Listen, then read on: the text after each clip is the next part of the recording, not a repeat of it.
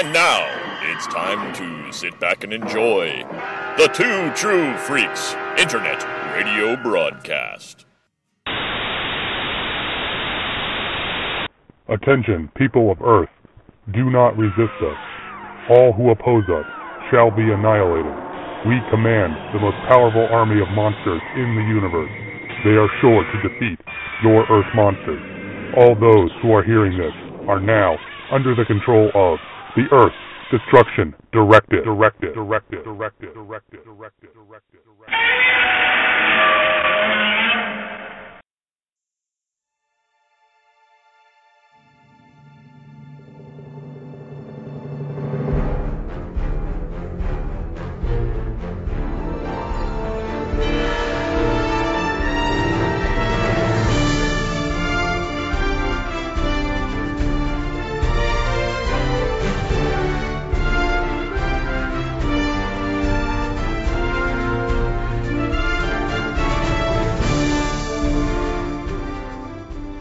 Hello and welcome everyone once again to Earth Destruction Directive. As always, I am your host, Mr. Luke Jaconetti. I want to thank everyone for downloading the show and listening to us today. I hope everybody enjoyed our last episode where we took a look at the 1966 Samurai Daikaiju mashup Daimajin.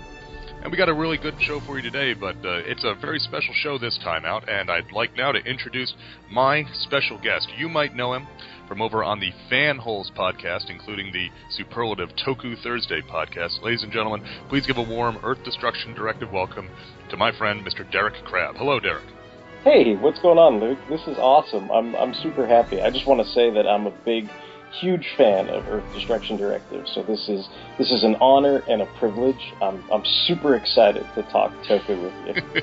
I'm just glad I was. Um, we had first come into contact because you uh, you had sent me an email that you had uh, you guys had mentioned the show I did with the Irredeemable Shag, comparing Ultraman and Doctor Who, and that's why I started listening to your show. And then you guys started not not long after that. You you and uh, you guys had spun off the Toku Thursday show, and you were talking Yeah. about Android Kikaider, and I'm like, oh, this is fantastic. Some old school tokusatsu on a podcast. It's absolutely fantastic. So yeah, no, I, I love Kikaider. So and, and and I know a lot of my fellow Fanholes love Sentai and Toku as well. So it seemed to work out for us. So Mhm. yeah, it's this is just fun stuff. And I think I think listening to your show is in large part how that sort of percolated in in our heads. You know, so. yeah.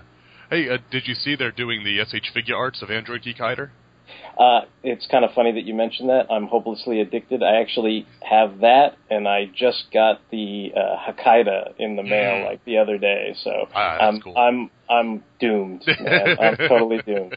So Oh, uh, yeah, the- yeah. It's, it's I got to the point with the, the not so much the S.H. Figuarts, but with Ultra Act, that I had to finally just say, okay, no more. I, I told I told my wife, I said, I'm going to get Ultraman 80 when he comes out, and that is it. I'm not buying any more of these because you know it's it's one thing if you're buying it's one thing like buying vinyls or something like that. You know, a Spark doll costs like four bucks. Okay, I can live with that. But when you're dropping thirty to forty bucks on, you know, a, a figure art or a Ultra Act every month, sometimes several times a month. Yeah, it, well, especially because now it seems like every other thing, like the Kikaider and Hakaider that you were talking about, like they're all web exclusives. So Mhm. it's like then if you try to get it from not Japan, then all of a sudden it's like, hey, we're just going to double or triple Oh, the price on this, and I'm just like sitting there going like, you know, I, I wanted to make like a funny web comic at some point where I had Ultraman Zero with Ultraman Ultimate Zero, and they just look at each other and they're like, "Hey, what's up, dude?" And he's like, "Hey, I cost three times as much as you, but we're basically the same figure," you know, and stuff like that. So I, I I know the feeling because I remember when they did the uh, uh, Gavan, Sharivan, and Shaider when they were all the the Vac Metal S.H. Figuarts. And I was like, oh, those look fantastic. All web exclusives, all like eighty bucks a piece. I'm like, and they don't look that fantastic. Thank you very much. And then, and now I was, I was, uh, I was talking to a friend of mine who's a big anime fan yesterday. I found that not only Tamashii Nations did a um, a Robot Spirits of Doraemon, and an S.H. Figuarts of Nobu from from Doraemon, and it's like, oh my god! It's like I can't justify eighty bucks on that on the two of them. I Yeah. just can't. As much as I like Doraemon, I can't do it. I think I think uh, I mean I'm sure we'll get more deep into this as we, we go into the topic of the day, but I, I think what we're about to discuss has has hopelessly got its hooks into me as far as collecting like Ultra Act figures. Oh yeah, because it's it's basically like it's awesome, but it's it's a huge commercial oh, for all no those doubt. figures. You know, no so. doubt, no doubt at all. So. Uh, we today, as Derek alluded to, we're going to be talking about the movie Mega Monster Battle Ultra Galaxy Legends, the movie, and uh, and we do love our ridiculous Japanese titles uh, as Tokusatsu fans, and this is. And and but the, the the reason for the name is that this was the film which spun out of uh, Mega Monster Battle and Mega Monster Battle Neverending Odyssey. That's why it ha- and it features the the crew of the Space Pendragon and the Ray and Ray and all that from those series. But it's much better known as the film that introduces the kind of the new wave of uh, Ultraman with Ultraman Zero. Uh, so as I said, it's it's uh, yeah, very much a, a, a long commercial, but it's an awesome one at the same time. So you can't really Oh, complain yeah. too much about it. Yeah, I feel like I feel like even in the context of the film, like even if you're coming to it as a, a new viewer, like I myself, I still have never watched the Mega Monster Battle Ultra Galaxy series, and I know it ran for like two seasons, and then there was a second season that was called Neo, and like I'm honestly like woefully unfamiliar with that show uh, for for whatever reasons. You know, I just didn't have the chance to watch it. I think when it first came on because it wasn't subtitled or fan subbed, Right. and at this point, I just I still haven't watched it.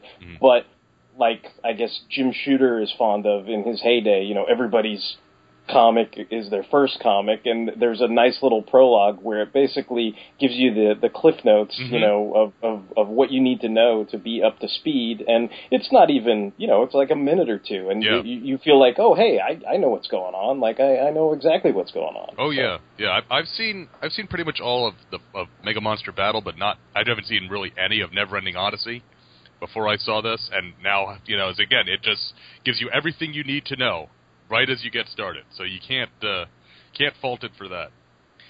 But uh, so let, let's get right into it. What do you say?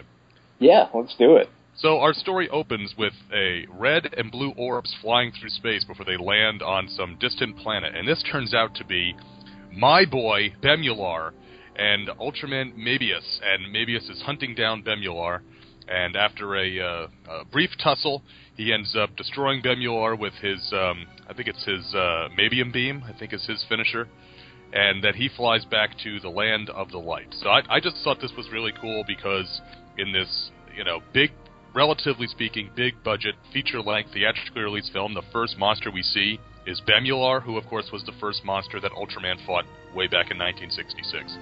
Yeah, it was very very apropos. Yeah. I, I, I was thinking when when we were going to discuss this, I know uh, one of your colleagues that you often do shows with is Sean Engel, and I was thinking, you know how you sell Sean Engel on watching like this movie or Ultraman Mobius? You just tell him like Ultraman Mobius is like the Kyle Rayner of, of Ultraman, and like and you could tell him like Hikari is like the Guy Gardner, and then he'll Yep. be like foaming at the mouth, like, get him get him on board, you know? Yeah, totally. I could see that. I, I just what one of the things that's recurring in this is that the all the monster suits are for the most part really nice because there's some reused suits, but a lot of these are are you know new renditions of these monsters for the first time in in decades in some cases. Bemular being a fine example of that. And the suit it updates the design, but still is uh, easily recognizable. And now that they have a new suit for them, these all these monsters that got these updated looks are now appearing, um, you know, over and over in future projects. You know, so we see uh, Red King shows up in this, Tyrant, you know, Bemular, all these different monsters, and so they show up in the future things because now they have a good suit for them. Yeah, So it's yeah. this nice kind of resurgence for these old school monsters, you know, which works nicely with what they're doing on Ultraman Ginga and Ginga S by bringing back all the old monsters. So. Yeah, it seems like this this movie and and Ginga, it's all about you know, and, and even even the Mobius TV series, it's very. I, I always kind of thought of it as the kind of if, if you if you liked what I guess Dan DiDio and Geoff Johns did with like the Silver Age of DC Comics or whatever, or like you know how some people bring it up as like a criticism, but kind of how they herald back to the sort of old history and everything back in the day when they were doing Infinite Crisis. Like I always thought of Ultraman Mobius as like that because mm-hmm. you know every time you you turned around you were you were running into the the old Showa Ultramen and mm-hmm. and the old monsters and all that kind of stuff. And this is like you're saying, it's like oh you haven't seen that uh, suit, that monster, for like forty something years, right? And here it is again, and yeah. you're like, wow, what a what a great way to start it off. All right, so after he beats Bemular, um, now you're saying Mobius and I'm saying Mebius. That that is a classic sort of how do you oh, oh, translate oh, oh. it? You know? How do you how do you say it? Yeah, because uh, really his name should be Mobius. All of his motif and everything is with a Mobius strip. But you know, Tsuburaya, they say his official name is Mebius. You know, it's one of those, one of those just ridiculously ridiculous things we put up as put up with as Western tokusatsu. I, yeah, that's fine. I, I guess I, I just sound like the uneducated, no, no, uh, that's non the, non Tsuburaya. No, but you know um, that's that's the thing. It's like I, I still see the argument now. The the current Super Sentai ToQger, you got one camp that you know they capitalize the Q and the G in the middle, and then one camp that doesn't and they argue endlessly, and it's like, okay, it's like both of them are right, guys. You're, it's still a romanization of a Japanese word that's yeah, not meant to yeah. be written in English characters. It's okay. Well, well sometimes, sometimes I, I think you get so used to to reading subtitles or or fan subs or whatever. Like, you know, I was I was laughing because the the fan sub I was watching, I, I think instead of calling it, uh, uh, you know, uh, Ray Blood you know, they call him like Ray Brad or something well, like we'll get, that. We'll get into that too. So, uh, because that that's another one that may be on that may be correct. Okay, but, I don't know. It sounds yeah. it sounds funny to me. I'm like, oh no, I got I got evil right. I got evil Brad running through my veins. You know. All right, so uh, so after he beats him, Mebius flies back, I said, to the land of the light, where he uh, meets up with Ultraman, Zoffy, and Ultra Seven, and they start talking about that there has been a, a drastic increase in minus energy throughout the universe, and that that has caused all of these monsters to go wild. And we get a nice look at the Land of the Light with all of the uh, all, all, of our Ultra heroes there, and they're training the new generation of Ultra heroes, and we get to see uh, the you know the, the, home of all the Ultramen that we uh, has been talked about for years and years. And uh, while this is going on, back on the space prison, which I love the name, it just says space prison. Uh, the, uh, it appears that Ultraman tricks two Ultra Guards and uses the Giga Battlenizer to break in, but it's actually Alien Zarab in disguise as uh, imitation or fake Ultraman, again, throwing back to the original Ultraman from 1966. And he breaks an incredibly evil, dangerous looking dude out named Belial. And Belial looks like, uh, like a red and black Ultraman who uh, hooked up with a demon of some kind. Yeah, he's very he's very. I, I think of him as kind of very '90s comics looking. You know, I mm-hmm. he, he seems to be one of those archetypes like a Venom or a Doomsday. You know, or even like old school like Solomon Grundy. You know, like just this big wrestling powerhouse where you know he's going to do like pile drivers on people and just really mess them up. Yeah, and I, I like that he, he has a kind of a gaping mouth, a little bit like Ultron.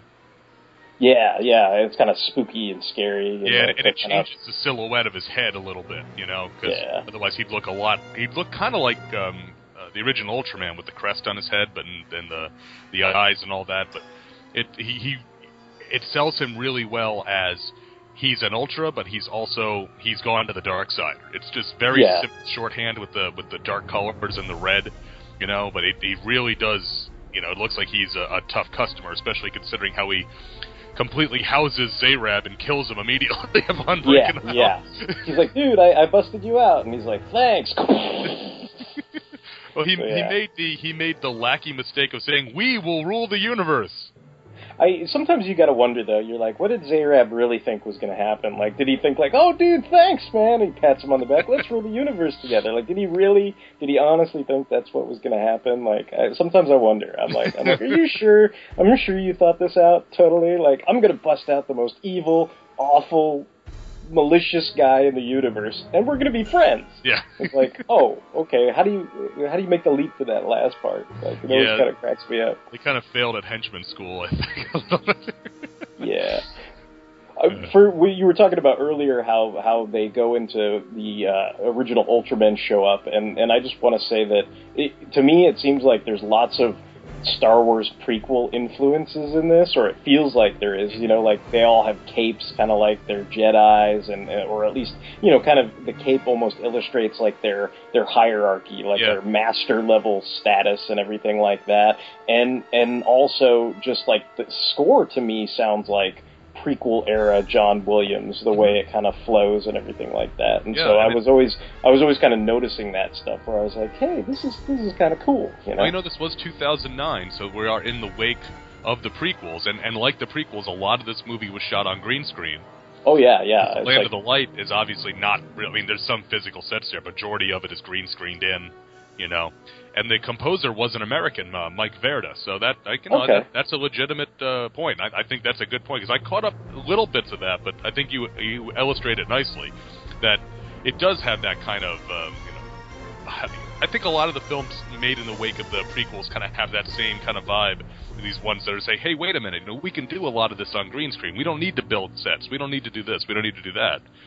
Whereas here, it's kind of done in ways that I think that Lucas did sometimes. Uh, how am I trying to say this? Sometimes Lucas used it right, where hey, I'm going to use this technology to create something that can exist.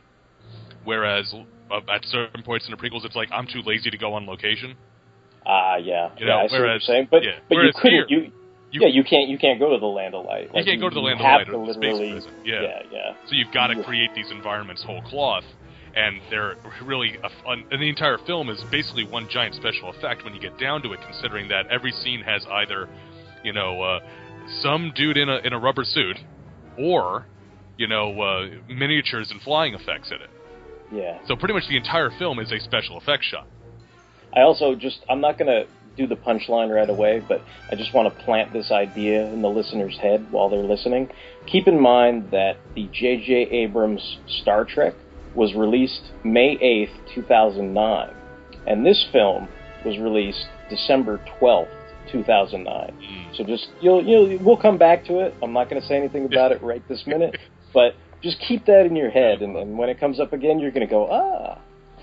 Right. So after turning on his uh, would-be assistant, Belial makes a beeline for the Land of the Light, where he immediately confronts Ultraman, Zoffy, Ultra Seven, and uh, and Taro, and uh, it it turns into a huge brawl that eventually includes pretty much all of the Ultras that are actually on planet.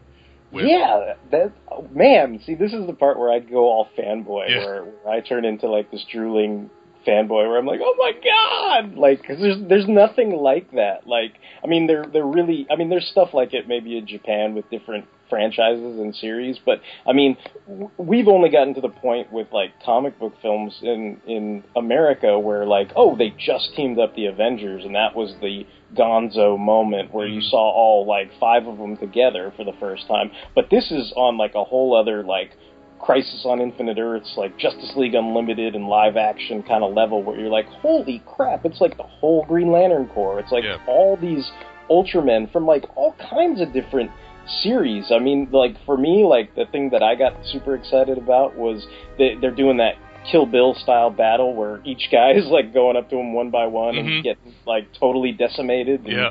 beat up and everything. And you know, you've got like the guys from the anime, Yes. like Ultraman USA, and Mhm. like poor poor Ultra Woman Beth in, in true Japanese fashion gets a face full of Specium beam when he like pushes her in front of the ray, and like you got Ultraman Scott and Ultraman Chuck, and you know Taro is fighting him in what looks like like a Death Star trench. Yeah. And, you know, and then and then you know, you know, I, I don't know if I can curse or not on the show, Go but ahead. you know that that you know that shit gets real when Zoffy, Ultraman Hayata, and Seven they all take off their capes. Oh, Like, yeah. And then all of a sudden, you know, this is this is serious business. 'Cause I'm taking off my cape, and we're we're gonna really fight now. The one that, that I really liked is that um, uh, Ultraman Great, which was the Ultraman from the Ultraman Great or Ultraman Powered. Uh, so it's Ultra. I want to say it's Ultraman Great, who was the Ultraman from Ultraman Towards the Future, which was the uh, the first Ultraman series I ever saw. That was the one produced in New Zealand in the late '80s, early '90s. That's You- the one that is actually in English, right? Yes, that was the one. Well, there are two that were shot in English. That was the one that the, the it was uh, Toward the Future, and then the one that was actually made here in the U.S., which was never shown in the U.S., which is called The Ultimate Hero, but and that which has Ultraman powered. Ultraman Great, and again, if I'm if I got this backwards, I'll I'll let you know in in post. uh, he actually wore he didn't wear a rubber suit, he wore a spandex suit. So he's the one that looks really weird because he's got his his body looks different than everybody else's. Okay. And so he, that's why he stands out. So he, you can see him and Ultraman powered in there. So it's the two American quote unquote uh, Ultramen are also in there as well. And I remember, Well, yeah, even even the the the anime Yeah. Ultraman, like the USA, like he's got the little belt buckle Mhm. with the, the USA thing too. yeah, so. and uh, I, Jonius is in there from from uh, Yeah. the Ultraman. And so it's got all the secondary, you know, um, all the secondary heroes like Hikari is in there, and it says, oh, it's just, it's just fantastic, and it's, and the fight just keeps going on because as he, ta- as Belial moves through different areas, because he's going to what's called the Plasma Spark Tower, where the light that powers the planet and gives the Ultra heroes their power. You know, he goes in up there, and now he's fighting, uh, you know, Father of Ultra and Mother of Ultra. And Father Yeah, of Ultra, I mean, with those big horns, like, oh, that dude is badass right there. Yeah, yeah, it's it's it's a great scene, and then also I think for for me, I mean, I, I guess because I'm a fan, but I think if you see it, it, it brings a lot of emotional resonance because you've got father, mother, and Taro, and that's Mhm. basically like father, mother, and son. And Yes. I'm I'm an only child, so like for me, like seeing the way that scene plays out and how they're all very, uh, you know, uh, there's a lot of self-sacrifice and and and standing up for your family and, and defending one another and stuff like that. So that that always kind of, you know, that that kind of gets me in my my feels, as the the Yeah. kids say these days. Oh yeah, and uh, actually the that some of the stuff that gets planted here, I think, pays off down the line in Ultraman Ginga, because Taro basically becomes the uh, the mentor to Hikari, to the hero of Ultraman Ginga. Yeah, I, I kind of think of him like when I watch that series, I'm like, dude, he's like Ginga's Alfred, you Mhm. know, like you know, he's totally like filling him in and hooking him up and doing his socks, you Oh, know, yeah. doing laundry for him. But there's a there's a scene in Ginga where we get where Taro tells Hikari a story from when he was a young a young boy essentially, and it's where and uh, it, it's it's it's actually like you said a very emotional scene where we see little Taro. Taro is like a little kid, you know, and that that's a that's a web exclusive we need. Young Taro, you know. Uh, Well, there's actually there's there's that one uh, I I can't remember what the the movie is called. I don't know if it's considered you know canon or not canon, but there's like a sort of Ultraman Taro like movie ish thing where it, it does start out with like little kid Mm-hmm. Yeah. Taro Mhm. for like the majority of the movie, and I know they just they just subbed that, and I thought that was a Yeah. that was a fun movie to watch too. Yeah, well, like there's this. Yeah, there, there's that. So the, the the relationship of, and it's weird because Taro has always been real popular, not not to the level I don't think of like Ultraman and Ultra Seven, but Taro's always been really like a fan favorite, and so I think that this opportunity to, I think that the people that kind of grew up where Taro was their Ultraman, quote unquote, you know, like like Whovians will say, "Oh, my doctor," quote unquote. yeah. I think the people that where uh, Taro was their Ultraman are the ones that are you know now old enough to be the ones producing this kind of stuff, and so Taro gets a lot of good attention. Well, yeah, I, I think everybody gets like a moment. I mean, Oh, sometimes yeah. the moment is getting a face full of the uh, whatever that big staff is. What's it called again? The, The the Giga Battlenizer. yeah, the, the giggle battleizer. Like they get a big face full of it most of the time. I'm like, dude, I like Max, and Max is like, hey, I'm gonna stop you. face full of giga battleizer. You know, but but I think you know definitely like what you're saying. Like Taro definitely gets they they all kind of get their moment Yeah. because it's even like what after this it's like he he fights with like Seven and Ultraman and Zoffy, and they all you know get their moment, and then. Yep. He fights with like Ace, Ace and and 80. 80 and Jack, and Yeah. they all get their moment. They you know, do the I- triple beam, which I thought was Yeah. really awesome.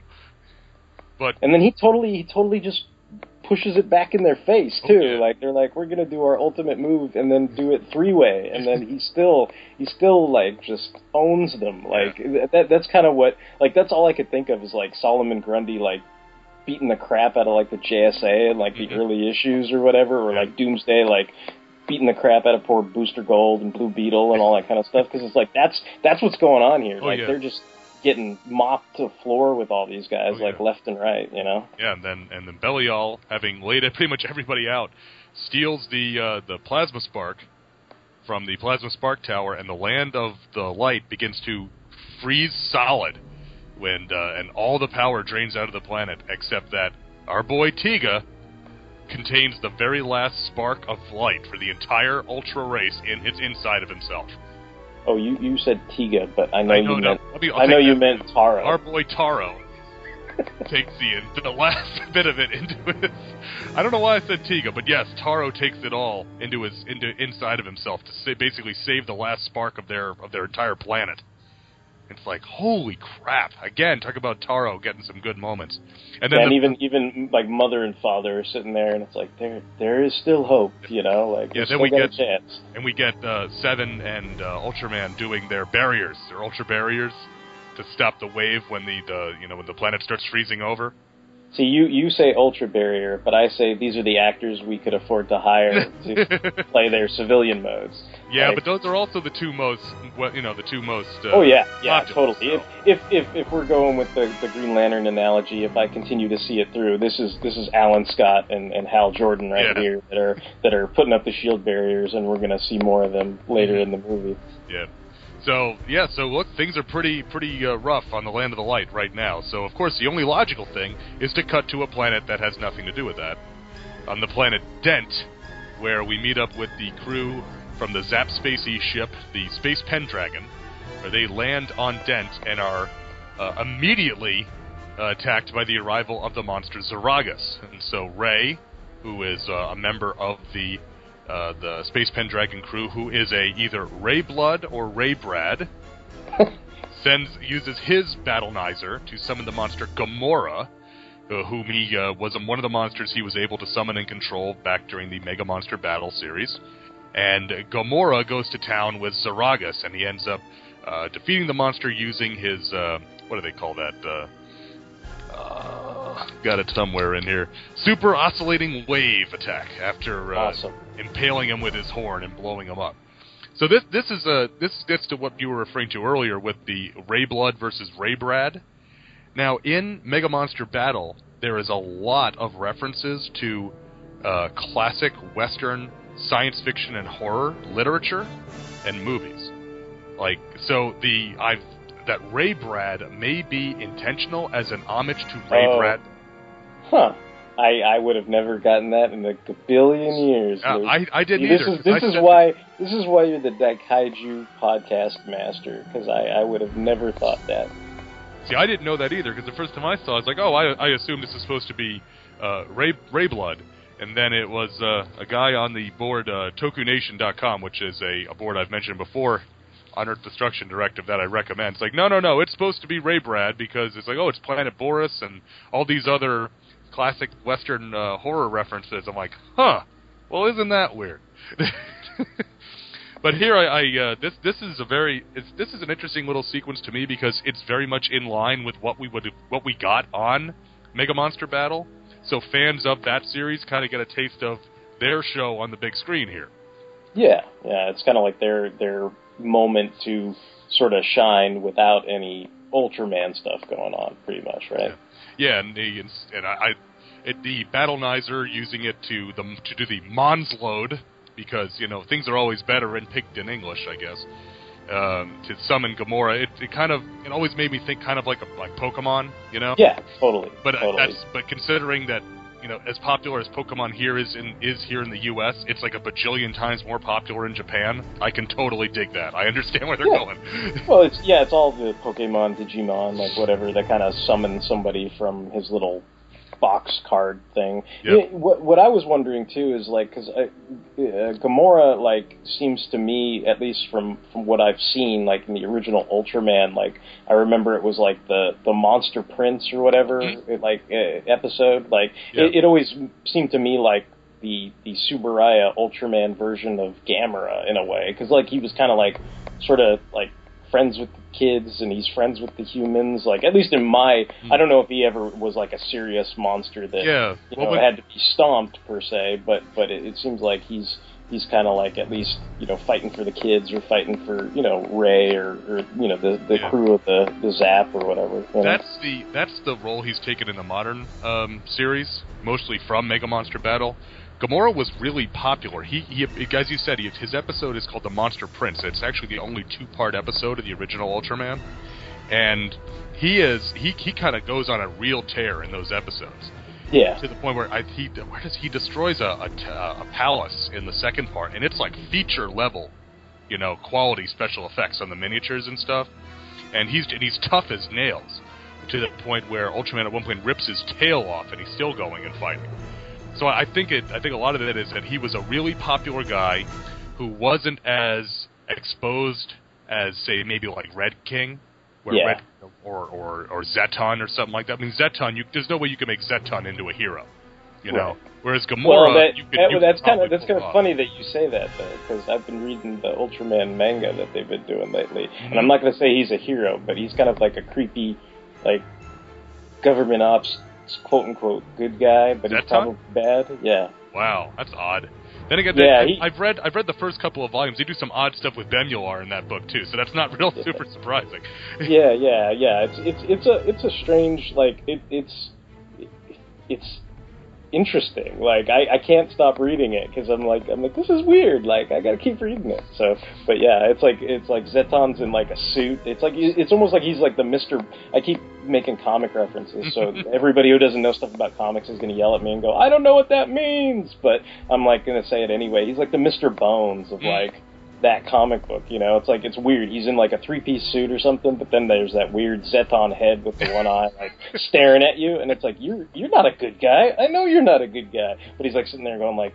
I run, you know, this organization, and I'm totally like freaked out because he creeps me out, like his face and everything. So now I'm picturing not alien Zetton, but the big monster Zetton wearing a suit fighting with Ultraman. That would be, you know, be much funny.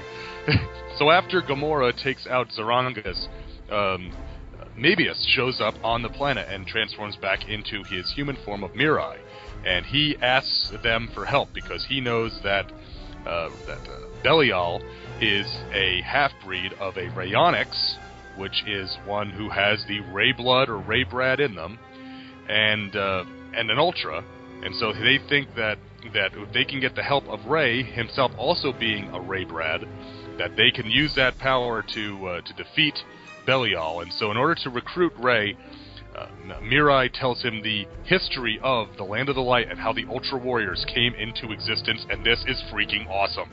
Yeah, it was cool. I mean, it's like getting all the backstory that because we've always just, oh yeah, they come from the land of the light, they fight monsters. That's it. That's all we've ever really gotten. Now we're really getting a backstory here, and it's and unlike, say the um, you know like Kamen Rider, the Super Sentai, where you know the, each hero or each team of heroes kind of had their own backstory and they might cross over. The Ultras have always been tied together, and so having this unified backstory, I think, is just really really cool from a fan perspective. Yeah, and it's the first time you you really sort of. I mean, there there have been times where they've gone to the land of light, but this is kind of like you're you're getting down to the nitty gritty of, of how it all started, and and that they were human first, or at least they approximated human life. Mm-hmm. You know, when when they were first on the planet, and then they go into the whole backstory about how that plasma was created because their sun exploded, and then that that was created to serve as like an alternate means of of power and, and life on the planet, and that's why it's all green and shiny and, and basically this kind of pillar of uh, you know jewel of goodness in the universe. Yeah. So it's it's it's really cool. It also kind of goes away to explain uh, one of the the character that we'll meet later in Ultraman Zero. If you know they, uh, let's just say again, has having to do with them being approximating humans. Yeah. Yeah. Uh, so okay, so after hearing the history of the Ultras, uh, Mirai and Ray travel to the land of the light, which is now a frozen, desolate wasteland. In fact, at one point they're walking on top of an ice shelf, and they look down and can see the Ultra Warriors frozen in the ice beneath them. But uh, their quest to go to the Spark Tower is interrupted by the appearances of the monsters Dorako, Bemstar, and Salamandora, all led by alien Shepley, who Belial has uh, resurrected from the monster graveyard and sent to the Land of the Light to make sure that the uh, plasma spark is never reignited. So this, this was cool again, just to see some more monsters come back. And Dorako and Bemstar and Salamandora, three old school monsters right here.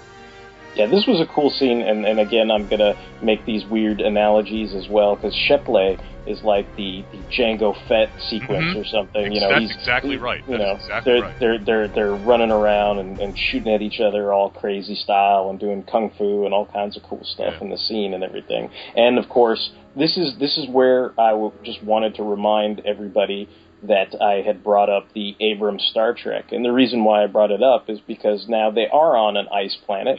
kind of like when Captain Kirk was on an ice planet and he didn't know where to go and weird aliens and monsters were attacking him. And all of a sudden, somebody saves him. Mhm. And just like in that movie, very similar, these cloaked, almost wearing Jedi robed figures do come out of the woodwork to save Mirai and save Rey, Mhm. and it turns out like that it is Hayata Mhm. and Dan uh, uh, Dan Moroboshi. In in their like you know sort of human forms and everything. And of course, all I could think of is like the Honest trailer where it's like old Spork, you know, and he's taking off his hood and everything. Because I'm like, dude, it's it's Dan Moroboshi, you know. And so so it's like this super cool scene, you know, where you get to see the the old school guys, you know, in their civilian or or I guess you know human forms and Right. everything. and and I love that it, it does kind of play straight with you because you know Hayata uh, was member of the um, the the science patrol, and Dan, of course, was a member of the Ultra Guard, and they're out there kicking ass with firearms. Yeah. You know, and, and, and rifles and stuff. It's like, of course, they're trained in this sort of combat. So that I thought that I love it. That's just great. And then the as as if it's not old school enough, having you know the, uh, the original Hayata and the original Dan back. Uh, Seven throws out his three capsule monsters, Windom, Agira, and Miklas, to fight our three evil monsters. And it's like the Ultra Seven uh, nostalgia just keeps getting more and more as we go along here. Yeah, yeah. There's there's all kinds of great nods, and like it, I think it probably applies on like multiple levels because if you if you've seen the original Ultra Seven, if you're like these you know adults that are maybe or even who knows grandparents that are going to see this movie with their grandkids, then you'll be familiar with it on that level of having seen you know oh yeah I remember that show Ultra Seven and and Miklas was one of the capsule monsters. But if you're a kid who maybe just sat through Ultraman Mebius and they've just revisited all this kind of you know, like I was referring to it as, you know, quote unquote silver age goodness, you know, then then you'll know like, oh, Miklas was like in every other episode Yeah. of, of, of Ultraman Mebius. It was like every time they got into trouble, it was like, oh shoot, let's send Miklas in there to take a few punches to the head so Yeah. so Mebius can get his second wind or whatever. so you know, I mean, you, you got it on on multiple levels Oh, and yeah. multiple sort of um, uh, generations, I guess. Yeah, Windom gets a nice. Every, well, all three of them get a nice moment to shine, but I really like Windom, where he his upper half separates and he spins around like a top. Yeah. Just in case you forgot he was a robot. I also always like seeing uh, Dorako because Dorako to me, in a lot of ways, uh, I always considered him kind of like the proto version of Gigan. You know, if you think about it, he's a he's a space monster with hooks for hands and Yeah, kind of a beak, yeah. and he flies, and he's kind of a close range brawler. It's like, yeah, okay, he's kind of like Gigan about you know four or five, well, about five years before Gigan showed up. So I can I can Yeah, I can that. I, I can totally see that. Yeah.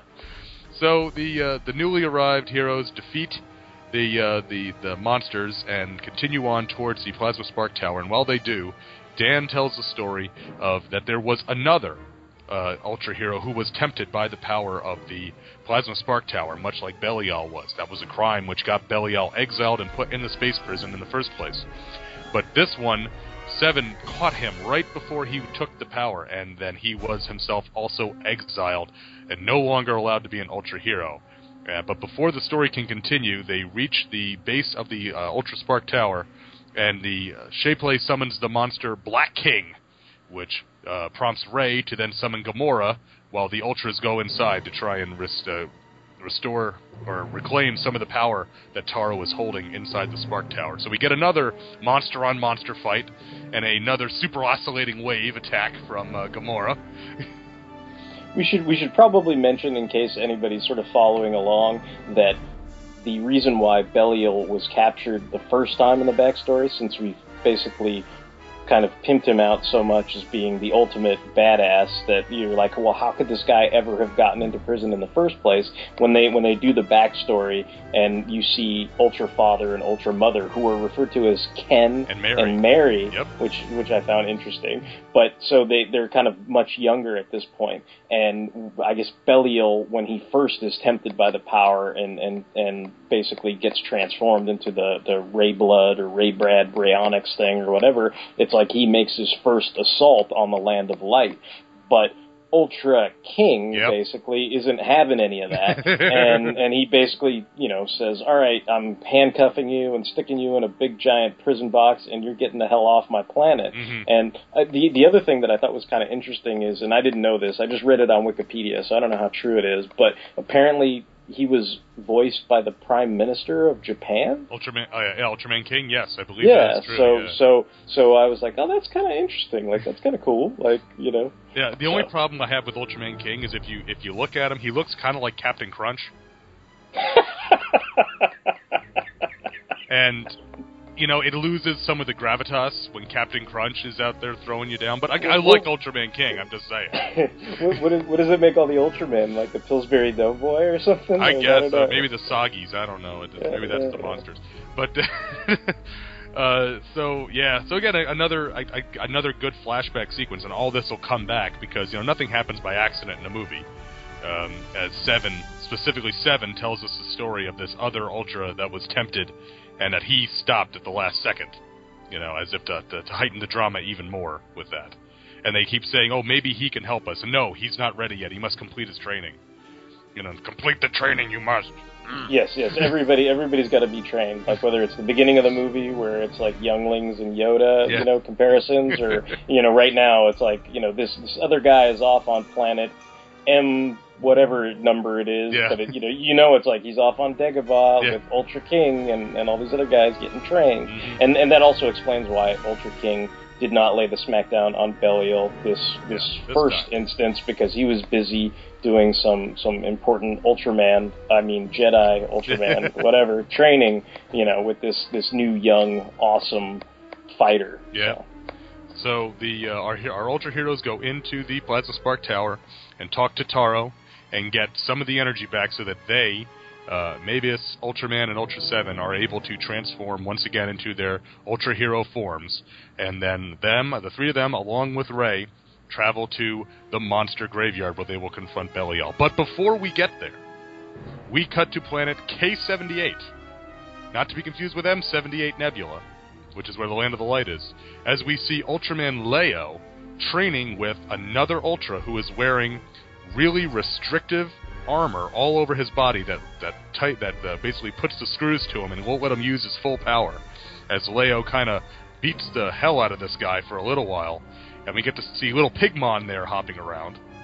As Ultra, as you said, Ultraman King or Ultra King keeps uh, keeps watch over Leo and his charge and uh, they they continue to train. And the young uh, the younger Ultra is very hot blooded and hot tempered and easily frustrated, and he is not happy that he has to wear this armor in order to train with the uh, the master martial artist Ultraman Leo.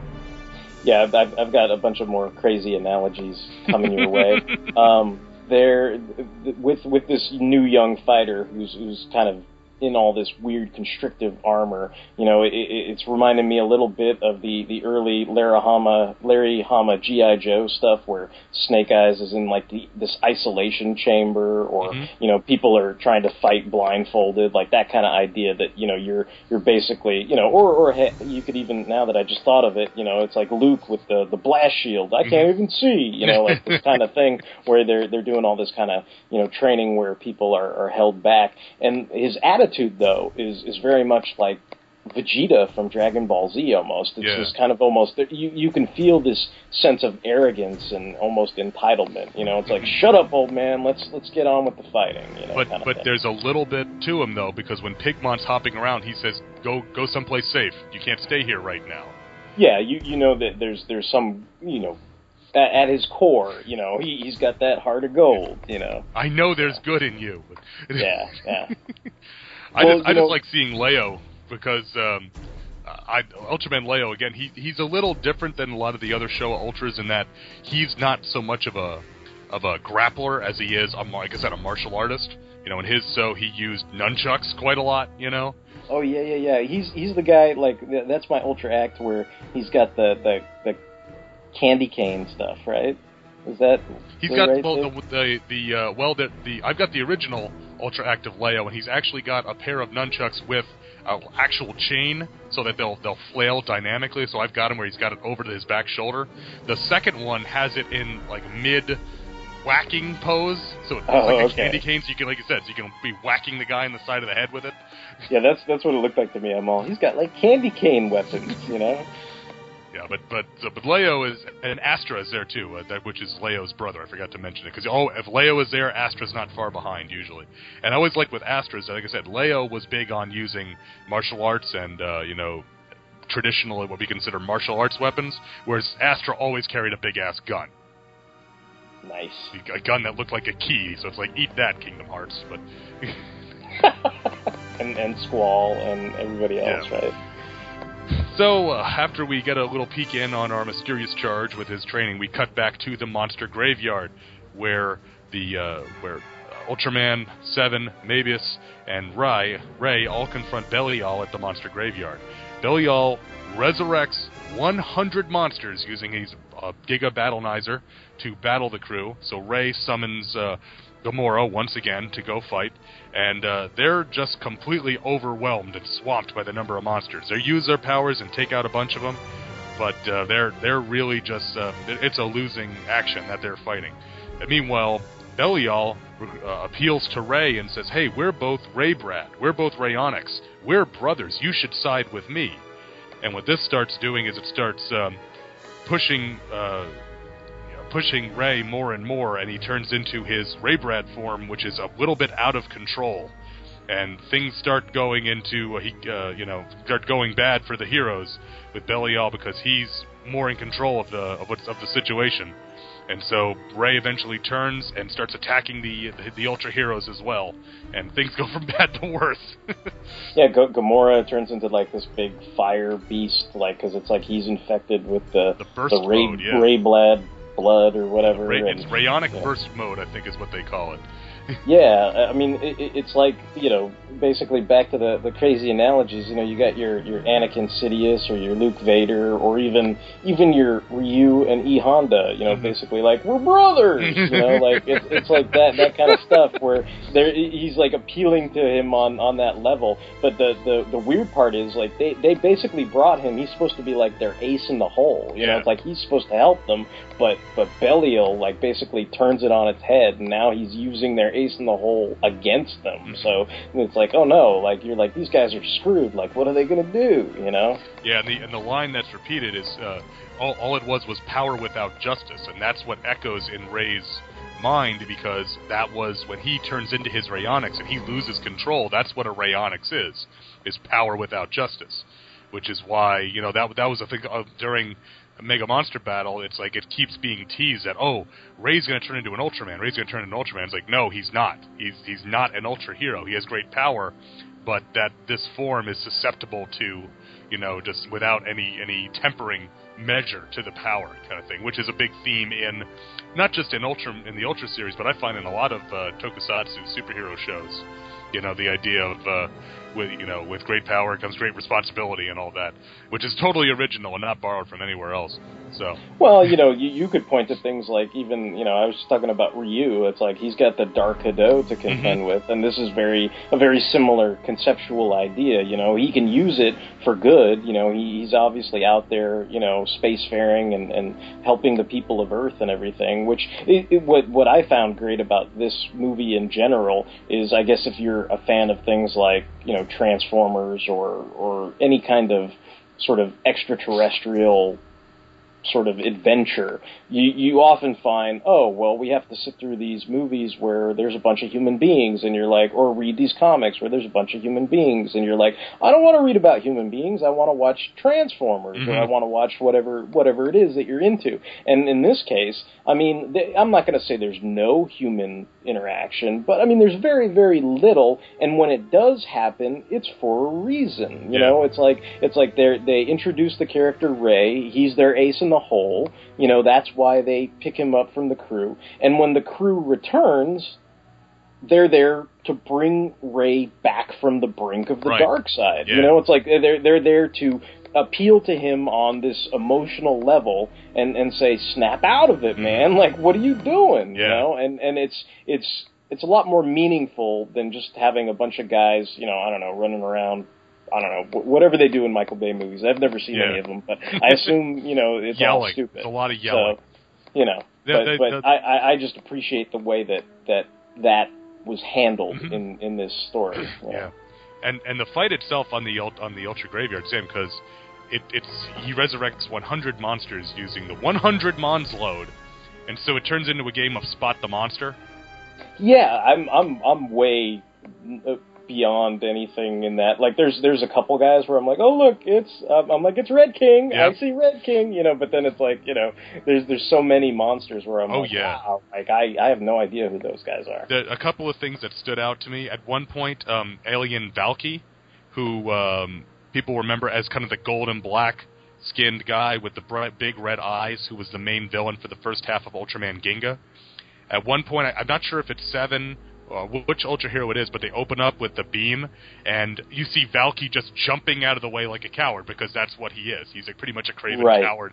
So you see Yeah. him running for his life, which I think is great. Uh, and, then, and then it seemed like there were those guys from like the what is it that that kind of web series or I don't know what it was that like short series called Ash I think not Astra. Who am I thinking of? Who, who's the green guy? Like the and, and um, Andromelos. Yes, Yeah. like I, I I remember like those little like sort of I, I don't know how to describe them, but they're like they- they're kind of like girls and guys, and they kind of wear the black tights and they have Mhm. the funny hair, the big eyes. Like I remember them in the background with all Yeah, the it- monsters too. Yeah, and and uh, at one point Ray, when he's in his Ray Blood form, attack he fights all the aliens. So he fights uh, the Kamer, he fights the alien Kamer and alien Valky and alien Magma. He fights all the human-sized aliens. I thought that was Yeah. great at one point too, because it's like yeah, a 'cause li- they, they they sort of acknowledge like the scale differences. It's like Yeah. you know, or or even when when the, uh, the I, I guess we, we'll get to it, but the, when the the Zetton shows up on the the Zap ship, you know, it's like it's like that. He's in scale with those Mhm. guys, Yep, basically. You know, so Yeah, and uh, and again, you saw we see Big Zetton, which I thought was neat. We saw Red King, Tyrant, all the cla- um, shout out again to Sean Engel. Antlar shows up in there. And uh, grabs uh, who's he grab? I think he grabs uh, Mebius from or Seven from behind with his ant with his uh, pincers. I thought that was neat. Just again, just great to play Spot the Monster because Yeah. you know for any totally. and again, no matter what era of Ultraman you were a fan of, there are monsters from your era here on the graveyard. So it's pretty neat in that just you know, it's it's almost like a George Perez book, you know. Yeah. I'm reminded of uh, the story that um, uh, Geoff Johns told when they were doing. We were talking a lot about Infinite Crisis, but this is this is a Final Crisis one. In Final Crisis, Legion of Three Worlds, where he said Oh, that yeah, he'd get yeah. a call from George Perez and he'd say, "You know, Jeff, there's a lot of guys on this page. Can I add somebody else?" Like I'd like to add a few more. Yes. so, uh, with the fight going poorly and Ultra 7 mortally wounded, seemingly, on the monster graveyard, we cut back to the Space Pendragon. And they are invaded by uh, alien Zetton as the giant space dragon nurse wraps them up like, um, I don't know, like Manda and Atragon. And, uh, but then a mysterious uh, person appears on their ship and fights and defeats alien Zetton, and he reveals himself to be Shin Asuka, aka Ultraman Dyna, and Ultraman from another dimension. And so they're trying, and the, the crew of the Space Pendragon knows they need to go all the way to uh, the M78 Nebula, and they're far, far away from it. So Dyna agrees to take them to the uh, to the space graveyard or the monster graveyard, excuse me. And uh, as you referred to, they arrive and they, the crew, is able to tackle their compatriot Ray to the ground and beat some sense into him and bring him back from the brink of going all out balls bananas. See, and they they literally beat some sense. Oh yeah, the captain him, you pretty much tackles him to the ground. he like slams him in the chest with his fist, and that's Mhm. what finally like sort of snaps him out of it. Yeah, and I like Dyna showing up because, uh, you know, uh, Tiga and Dyna took place in another dimension, which comes into play more in a later movie. Yeah, Uh, but they, they, he makes a point that oh, I'm still on a journey as well, which is how Dyna ended his series as a kind of like a wanderer. and uh, so he you know he comes in and we get so we get a nice little shout to the early Heisei Ultramans, and it's a way to get again get the another alien again to scale and to show yet another ultra hero into the fight. And, and it's also an effective way for the, the, the human crew to actually make their way to the monster graveyard because at that point they're kind of thinking, well, you know, the Land of Light's like uh, uh a million light years away and we don't know how to save our comrade and what are we going to do so then effectively you know Dyna can show up and just be like hey i'm like the silver surfer like follow my nose yep. you know and then they go there you know so it's like you're like oh okay well that again it makes sense why the human beings would be involved because they have Dyna as their ally mm-hmm. yep so they end up all at the monster graveyard and you know uh, uh, our uh, our villain is still not really impressed. So Belial ends up just kind of brushing off uh, Dyna and tries to take out the Space Pendragon crew. But uh, Ultra 7 sacrifices himself to save them, but not before he is smart enough to throw his eye slugger into a portal of some kind, knowing that it carries a message and will travel all the way to planet K78, where it lands right next to uh, where we see Leo and our mysterious um, his mysterious charge training, where during the fight Leo has caused a giant uh, rock slide to come down on top of uh, his charge, and he stops it not for himself but to save that little pigmon. And so Ultraman, Ultra King, and Ultraman Leo are very impressed that uh, that their charge has uh, saved a, what they what they specifically say you saved a small life yeah, a small a small life. Which I which I really like because that ultimately you think about the ultras, the ultra heroes coming to Earth, we're small lives to them. Yeah. You know, yeah. in fact, I think does I think uh, Zoffy, Zoffy and Ultraman kind of have that discussion in the last episode of the original Ultraman about how uh, you know Zoffy brings a life with him, and Hayata says to, or he says Ultraman says you have to give it to Hayata, you know, because he's a small life and I'm not, and all that. So, yeah. Uh, so then, and so um, with his, his training complete, the charge is able to remove his armor and be revealed as Ultraman Zero, and we then find out, and he also finds out his heritage, that he is the son of Ultra 7. And so it was only out of love that Ultra 7 stopped him from trying to take the Plasma Spark, and that, that is why he is here now training to regain what it takes to be a true Ultra Warrior.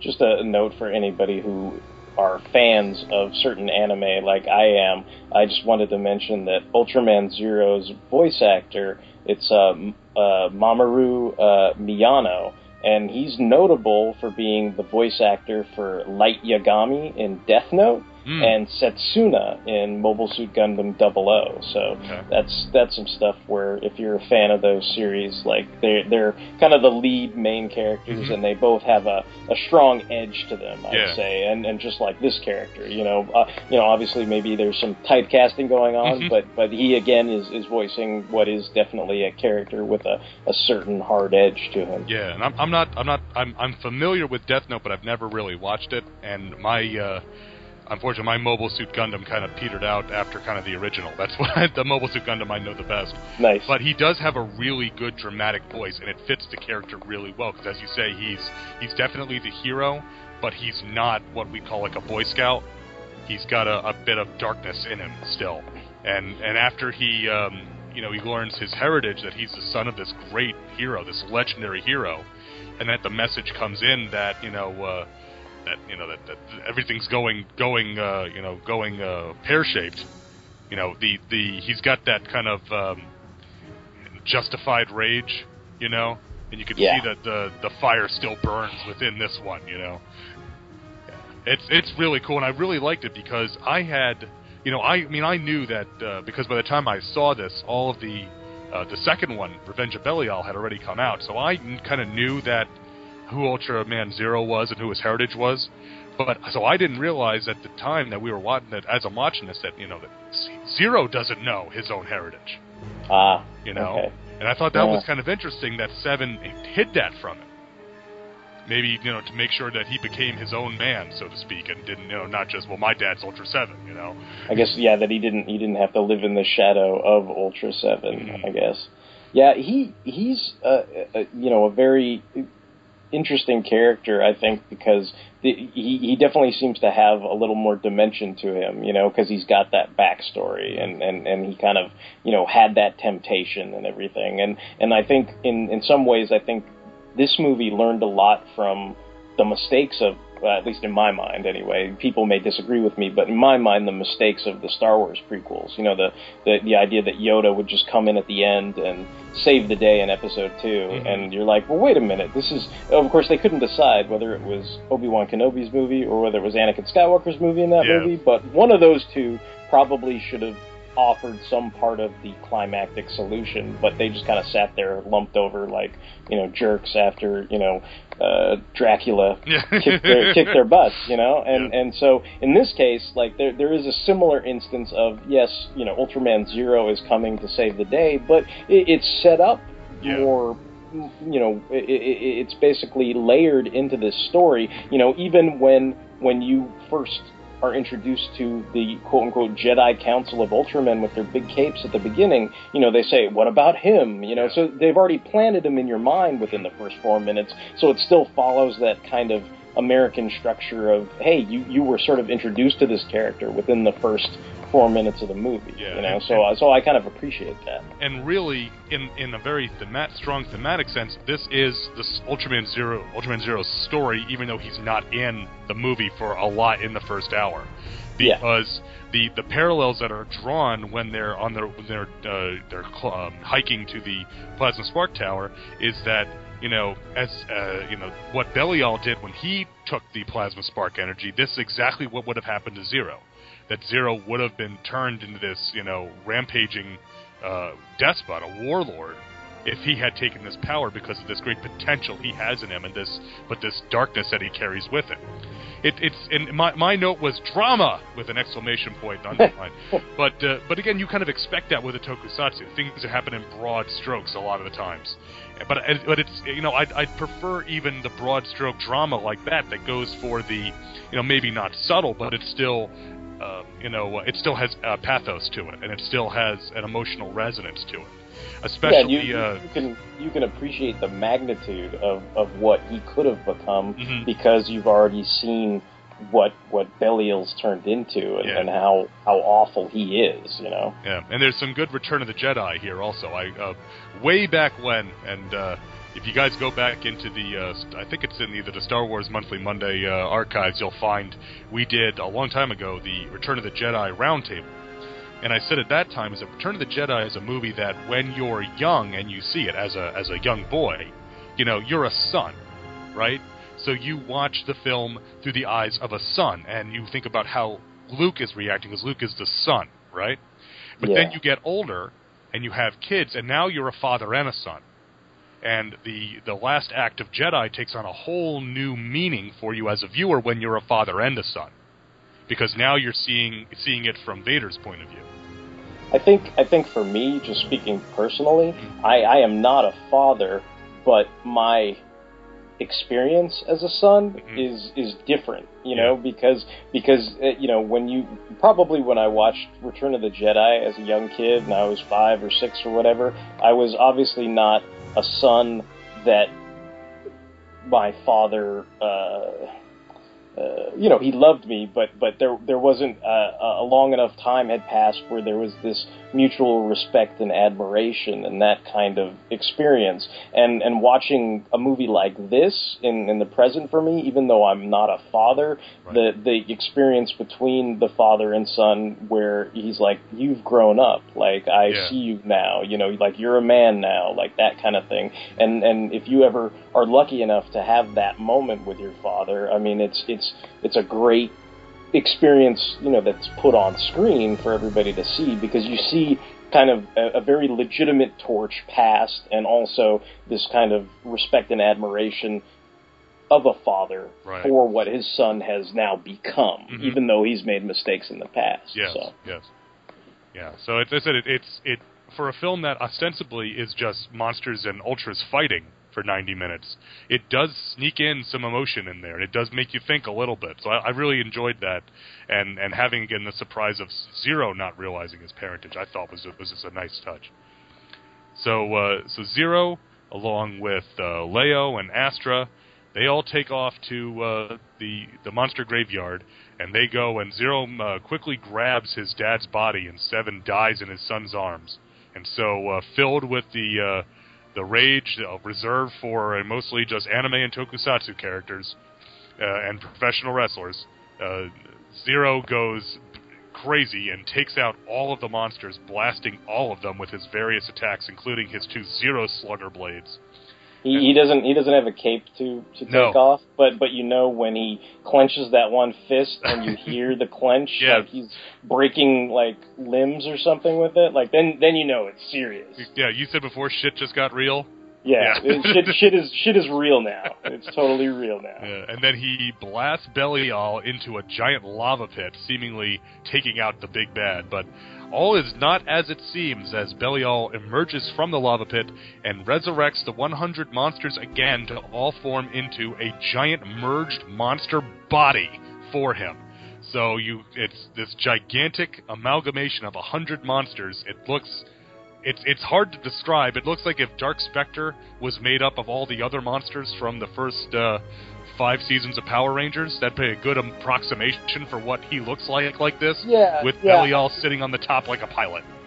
I mean, again, again, these analogies may mean nothing to, to the listeners, but you know, the, the, the what I started thinking of is things like the the massive blob at the end of uh, uh, Akira, or Yes, that's a good or one, yeah. also, you know, the um, for, I, I know you've only, you know, you you kind of stopped with the original Mobile Suit Gundam, but I'm I'm thinking of G Gundam. There's a a big bad, at least in the Mobile Suit arena, called the Dark Gundam, Mm. and it's just this weird. It, it's almost like a horrific looking Gundam, you know, this kind of mishmash of parts or, or you know things that don't quite fit right together. It doesn't look like your aesthetically pleasing Gundam. It's this huge, imposing, almost, you know, I, I think, uh, you know, in the American version it was called Dark Gundam, but I think actually in the Japanese version it was referred to as Devil Gundam. So it's like very much like this, you know, Belial is kind of like this almost demonic, you know, Ray Bradbury force, you know. So so it's it's very it's very creepy and and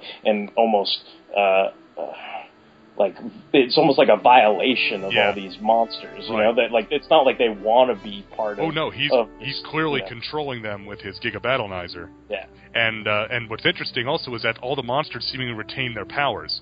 When the Ultras try to attack, they like uh, a lot of the ones near the head all shoot their eye beams at once and blast them out of the sky. And when they I thi- when Leo and Astra land on the body and try to fight it, you know the monsters fight back, so they can't even damage the uh, the giant body of Belial. So it's uh, again, it's it, it's crazy. It, it does. The only thing even close to this I can think of is there is a monster in uh, in in Tiga, and oh, I don't remember its name, but it's a giant, like a, just a giant entity that you know is. It looks like an elder god kind of thing, and it dwarfs Tiga. But even that is not quite as uh, as just you know just repulsively gross as this thing Yeah, is in a lot yeah. of ways.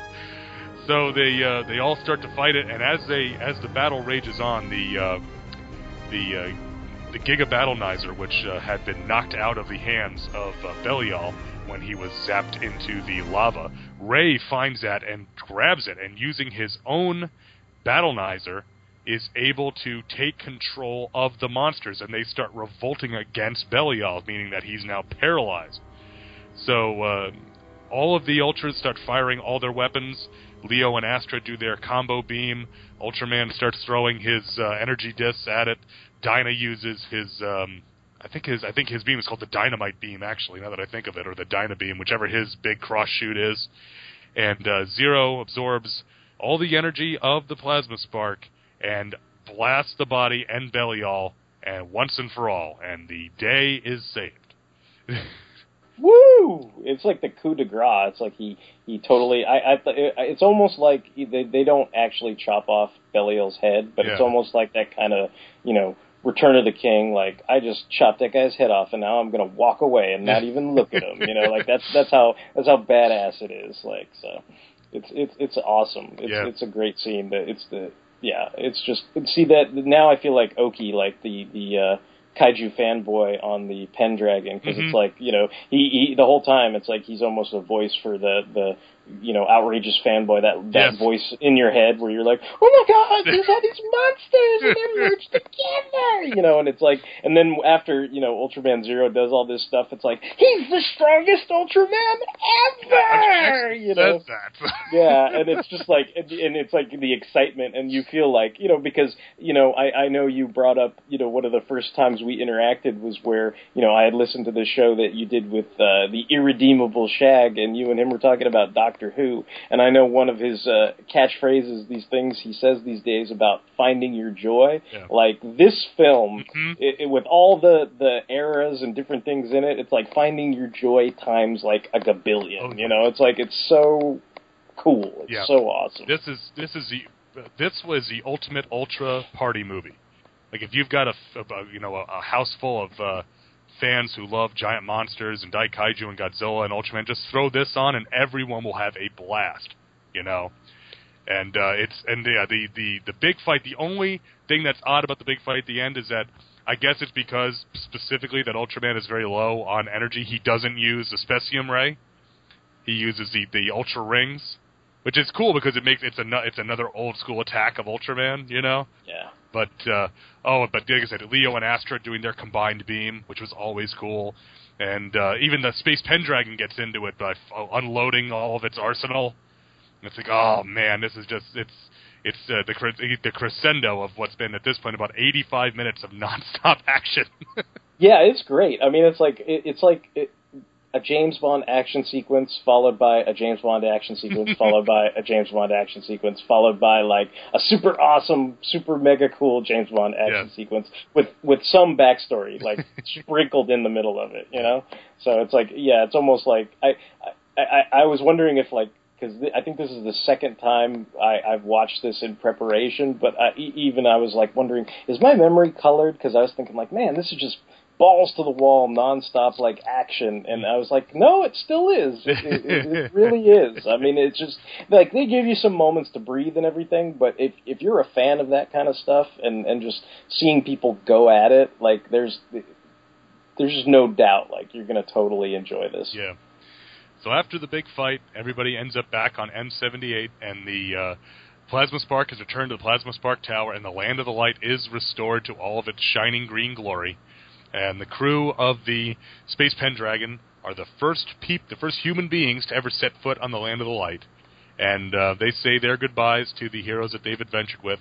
And actually, Ultraman Dyna, in his human form, joins their crew and travels with them, as he said he is still on his journey.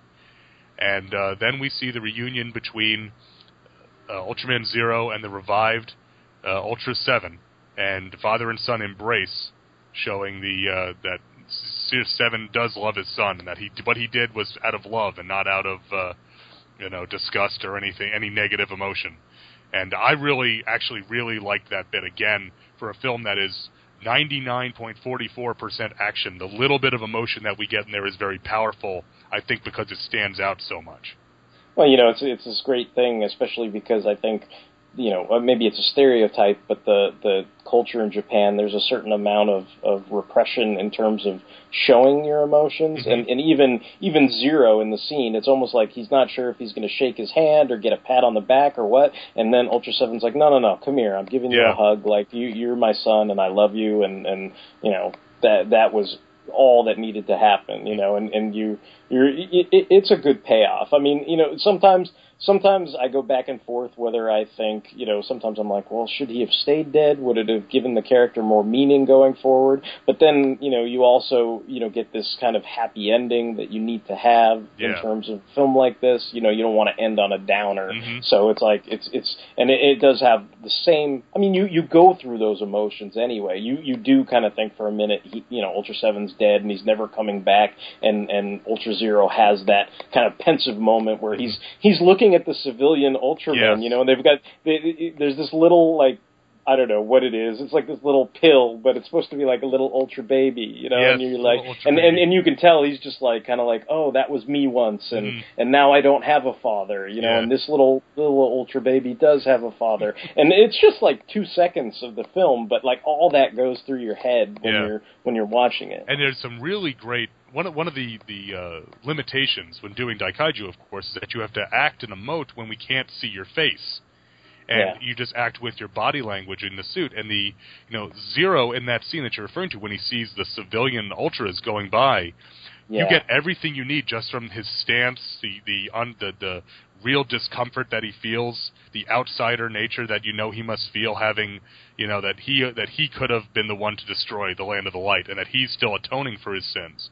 And like you say, that now he'll he he'll never have that normal family life again because his his you know he watched his dad die, and so then they they do the pan and it's you see we're looking over Zero's shoulder and the camera is panning just enough that we see Seven coming into focus.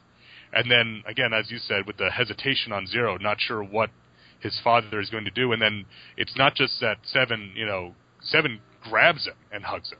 You know, it, it's almost an aggressive, um, you know, longingness to hold his son again. You know, and it, again, it, it's very emotional from a, you know, as as a young man, a father and son sort of moment yeah, yeah, and it, it and it and it's and it's again for a film about you know giant red you know red and silver giants fighting monsters. it's effective at getting you to feel. Oh yeah, yeah, total feels, Mhm. total feels, especially as you know, like what you're saying. If you're a father, if you're a son, you know, it, it it's going to to hit you on that emotional chord, Mhm. definitely. And then the uh, when all is said and done, and Ultraman King uh, congratulates the Ultras on saving the day, but warns them that they shall forever must be vigilant for any threats. We cut to a, uh distant uh, meteor where the body of Belial, the eyes light up, and we know that he is not quite done with what he wants to do to get revenge on the rest of the Ultras because Dun dun Dun. dun. And I, I might have spoiled it earlier, but the second one is called The Revenge of Belial, so, you know, do with that what you will. you, you know what is coming. No, this this totally. I mean, uh, watching this, like I, I just went crazy after that. Like I watched the Revenge of Belial, and I watched Ultraman Zero Fight, and I watched Yep. the Darkclops Zero, and I watched you know uh, the Ultraman Saga. Like I mean, I this this greatly revitalized my you know interest and enthusiasm for the property, and and it's just like I said, you know, the whole finding your joy thing, like this, this is definitely a aspect of that. I mean, I, I would, I would almost dare to say that Ultraman Zero is either becoming one of my new favorite Ultramen, or if, if you know, my favorites were like, you know, Nexus and Mebius, like I've mentioned on other shows that I've done. Like I'd say he's he's right there at like number three Yeah. because I'm I'm super enthused and I, I just think this film is is super awesome. Oh yeah, and the stuff that they do in Revenge of Belial as far as getting him like his crew, you know, his his boys as it were. Yeah, You yeah. know, that just makes Zero all the cooler when it's not just Zero, but now he's got a gang of other cool dudes that he hangs out with. Yeah, well, he's he's getting his own little, you know, Avengers or Justice Yeah. League or or whatever you want to call them. Yeah, so it's It's- it's, definitely like. And you they have that and- one moment where they're all where it's uh, you know it's uh, Zero and Glenfire and Mirror Knight and Gene Nine and Gene Bot and they're all posing for the big fight. You know the caption's like, "You now know that nothing you ever do will be half as cool as. See, and then and then of course I have that that uh, nefarious collector disease known as team building. So Oh. that's like, oh, I want to get the team. Oh you yes, know, and so- they and of course they didn't miss a beat since they did all four of them. yeah, And yeah. and uh, actually, the, the thing that I, I never put two and two together with this until I saw it on um, on new new Ultraman uh, anthology when they were on a break from Ginga and they were just doing the actual anthology episodes. That his four compatriots are based on the four non Ultraman shows that Tsuburaya did in the, for the, the Kyodai heroes. So it's Glenfire is based on Fireman, and um, Jum, uh, Gene Genebot and Gene Nine are based on Jumborg Ace and uh, Jumborg Nine, and uh, Mirror Knight is based Oh. on Mirror Man, okay. and it's like they're Yeah. all references to these old Showa one-off Showa shows. I've heard of I've heard of Jumborg Ace, but I I should uh, I don't know if I can check out the other ones. But I'll, I'll. I'll, I'll I'll send you a link to, and I'll, in fact maybe I'll, I'll, probably maybe I'll post it in the show notes if I remember. But I'll to the episode where they talk about all these on uh, New Ultraman anthology. It's just okay. it's just fascinating. Okay. It's like I never would have put two and two together because you know it's that that's the thing about um, about Daikaiju as a genre is that unless your name is like August Ragone, you know you don't know everything. Yeah. You know, no matter yeah. how much, there's always stuff you don't know because it's so broad. I get emails all the time saying, you know, I like I like that you cover a wide variety of stuff. I never had any idea that all this stuff was out there. And it's like, yeah, there's there's stuff that there's stuff that di- people who've been Daikaiju fans for their whole lives still don't know. That's how crazy this genre is, after all. Yeah. But uh, oh yeah, but this this was great fun. I, I've I've watched this film a couple of times now. It's just a blast every time I watch it, and uh, I just have a. It's just a ton of fun. It you know these a lot of these um, these modern tokusatsu films they're they're not super deep, but they're just really great fun to get just a you know a big tall glass of your favorite beverage and just throw it on the, uh, the big screen and just have a ball. And that's what I did for this. This was this was just a ton of fun. Yeah, it's pure escapism. Mm-hmm. And and I would I agree with you. Don't make sure you don't have like HLJ or Ami Ami logged in while you're doing this. yeah, you just start cranking cranking up the, the credit card bill. Yeah, it's just like, oh my god, how am I going to pay for these? so why do you need a second mortgage, Mr. Jaconetti? Well, you see, it's a funny story. Like, I, I have to get all of Ultraman Zero's buddies. I gotta make the team. It's like, uh huh. Oh, it's like, who, who else is gonna save the universe? You? Yeah. Turn into a few good men there. Um, just uh, now, as you said, uh, that you can find this film. Uh, I, I'm not. Is there a fan sub available? Because I have the the Malaysian DVD, which has wonderful Oh. American subtitles on it. Oh, really? Yeah. Huh, that's interesting. I I watched the Grown Ups in Spandex. Yes, okay. uh, fan sub. Mhm. So that's that's what I was using uh, when I said it said Raybrad. I don't know if, if Raybrad is on the. um Yeah, Raybrad is on the is on the uh, the the Malay DVD as well. Okay. Yeah. So yeah, so you could check. So I got my Malay DVD through eBay. You can get uh, Grown Ups and Spandex. They do great work. They did, I think they did all of Mega Monster Battle, the series. They didn't do Never Ending Odyssey, I don't think, but they've they're they've they're a well established fan subgroup, so you can check them out. And just just give it a download and check it out. It is well worth the effort to track this down. If you're even approaching being an Ultraman fan, and I think if you're listening to this show, I think that's kind of a, a given that you at least have some proclivity to watching big dudes and rubber fight big rubber monsters. And if you're not, you should give it a try because, like, uh, like as you were, as you uh, referred to at the beginning, Derek, this gives you everything you need to know in the first two minutes. Yeah, you're you're you're set up. It's not like you're coming into this cold or anything like that. And and I'm I'm sure if people are fans of other things, whether it's you know cosmic comic books or or Star Wars or Star Trek or anything, there I I mean I I think people would respond to this well, even coming from those other properties or genres. Mm-hmm, mm-hmm. All right, well, Derek, why don't you uh, give everybody a quick rundown on where they can hear you uh, elsewhere on the internet? Yeah, they they can hear me over at uh, the Fanholes podcast, which is over at uh, uh, fanholespodcast.blogspot.com. And then uh, I've also got a video series, which I haven't updated in a long time, and everybody's mad at me, but I swear I'll have a new episode out one of these days over at uh, History of Comics on Film. It's actually H-O-C-O-F dot blogspot dot com, where I just kind of cover each film or TV version of a comic book character. I'm going in chronological order, so hopefully uh, the next one that will be out is Superman the movie. So I'm I'm working on it. It's being edited, I swear. hey, I know how it goes. My uh, my Hawkman blog, I say periodically updated. yeah. So, you know, w- w- you know, it it's like it'll be ready when it's ready. But yeah, yeah, it'll it'll be out. I promise. Mm. Yeah, and Fanholes is a you guys cover such a wide variety of stuff, not just on your main show, but also on all your uh, secondary shows like Toku Thursday and Mobile Yeah. Mondays. So there's always something interesting that to listen to.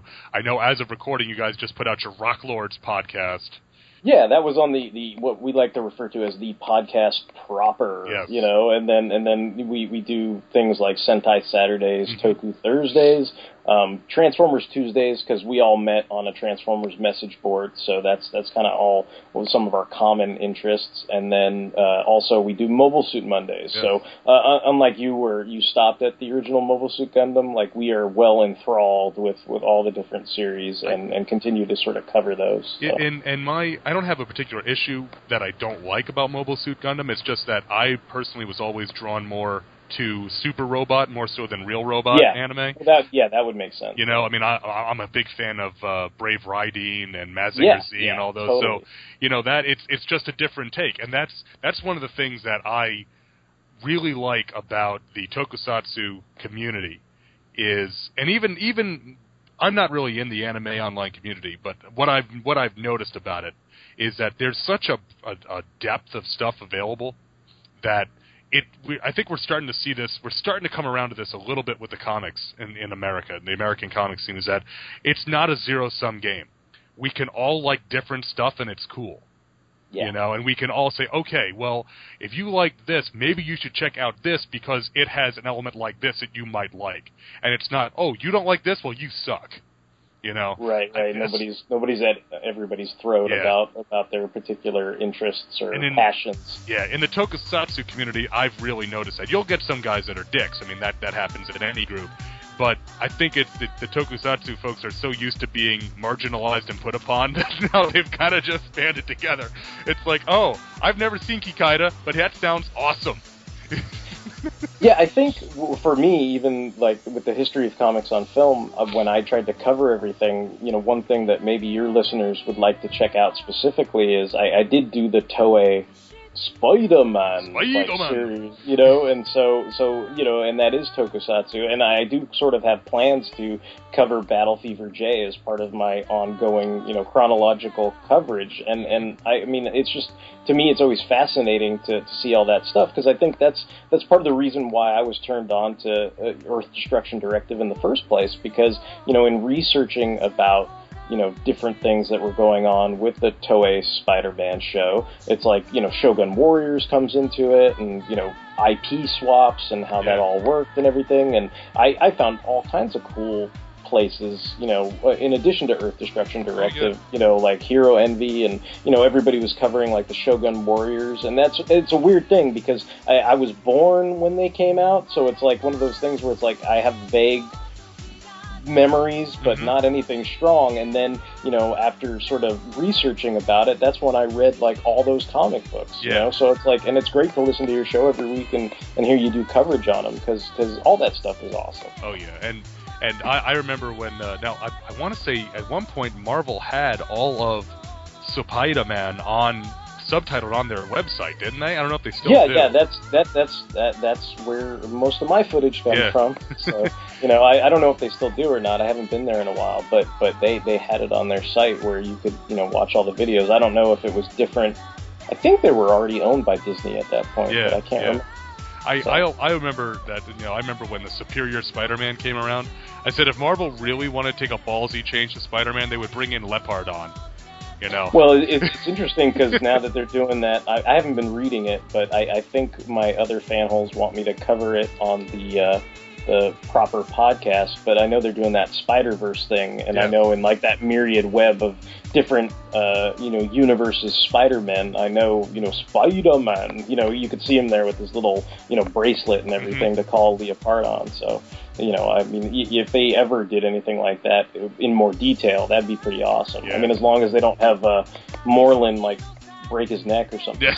like they've been doing with all these other guys. But you know, hey, so- you know, when push comes to shove, a giant robot comes in handy. yeah, I know, dude. I, I want to see the the little comic where it's like Morlun comes to like beat up Spider Man, and then Leopardon just steps on Morlun and it's like end end of crossover. I'm gonna like like Yeah. squish him under the the heel of my boot. You heard it here first, folks. so if Dan Slott breaks this one out, you know where to go. Yeah, yeah, exactly. Send us our check. Nice. Well, Derek, it's been great talking Ultraman with you. Thank you very much for coming on the show, and uh, I hope we can we can hook this up again sometime. Maybe we'll do Revenge of Belial at some point. Yeah, that And, sounds uh, awesome, man. And uh, now now depending on the wibbly wobbly timey wiminess of this, there may be more team ups between uh, Earth Destruction Directive and Fanholes in the near future, or Yeah, I- it may I- have already happened.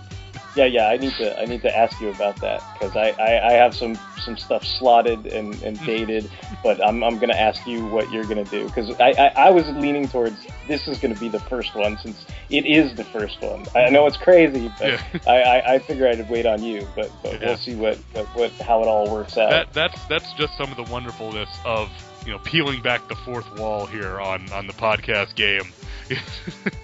yeah, you know, I, I that stuff's planned years and years in advance. You know, you had to get the Demonza contracts over there. The Fanholes guys had to go through their lawyers, back and forth, translated back and forth to Italian. You know, it's the the vagaries of it all. But uh, you know, we do it because we we love our giant heroes fighting. the, the fanholes don't even speak English, so it made it increasingly increasingly difficult. Well, that's the thing with with Signori Demonzo. You know, I mean, every, every time I've spoken to him, he's been a just an absolute gentleman. But uh, you know, you don't want to get on his bad side. That's all I got to say about that. You know, uh, Yeah. and you want to make sure you have all your shots when they send over the the the ladyboys. But uh, again, that's just a little bit behind the scenes, a peek behind how things work here at Two True Freaks. But uh, so again, Derek, thank you very much for coming on. I hope everybody out there uh, enjoyed the show. And uh, please go check out Fanholes Podcast. I, if you're listening to a Two True Freaks show, you will uh, enjoy and appreciate what they got going on over at the Fanholes. So thanks again for coming on, Derek. Yeah, you're very welcome. This is awesome. Again, big fan of the show, and I love talking about Ultraman. So anytime you want to, I'm willing to do so. Hey, sounds good to me. And for everyone out there, again, uh, coming back next time, I'll have. Uh, I'm not sure what's going to be next time, but we'll have something good. And uh, so until then, keep them stomping.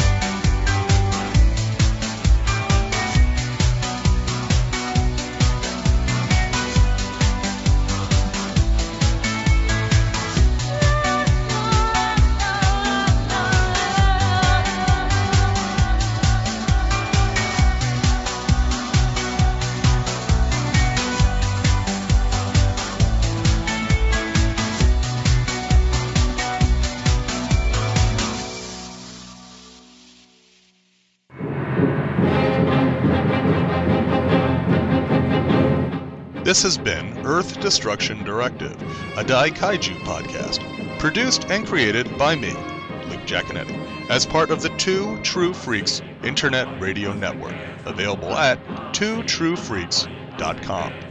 This is a fan work celebrating the history and culture of Japanese giant monsters. All movies, TV shows, comic books, characters, and other intellectual property is copyright their respective copyright holders, and no infringement is intended or implied. If you'd like to send an email to the show, you can email me at earthdestructiondirective at yahoo.com. I respond to all emails, and if you send in some comments, I'll read them on the show.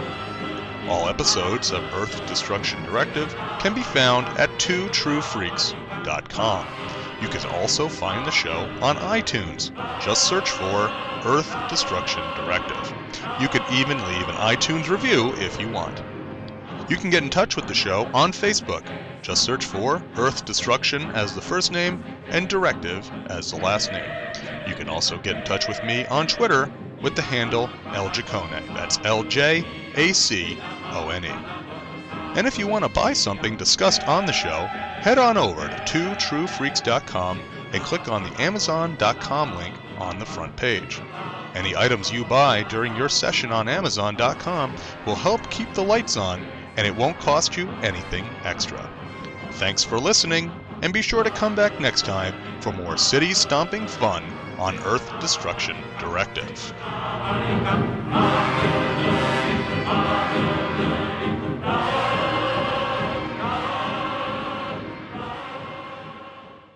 Well, it's big and terrible. More frightening than I ever thought possible.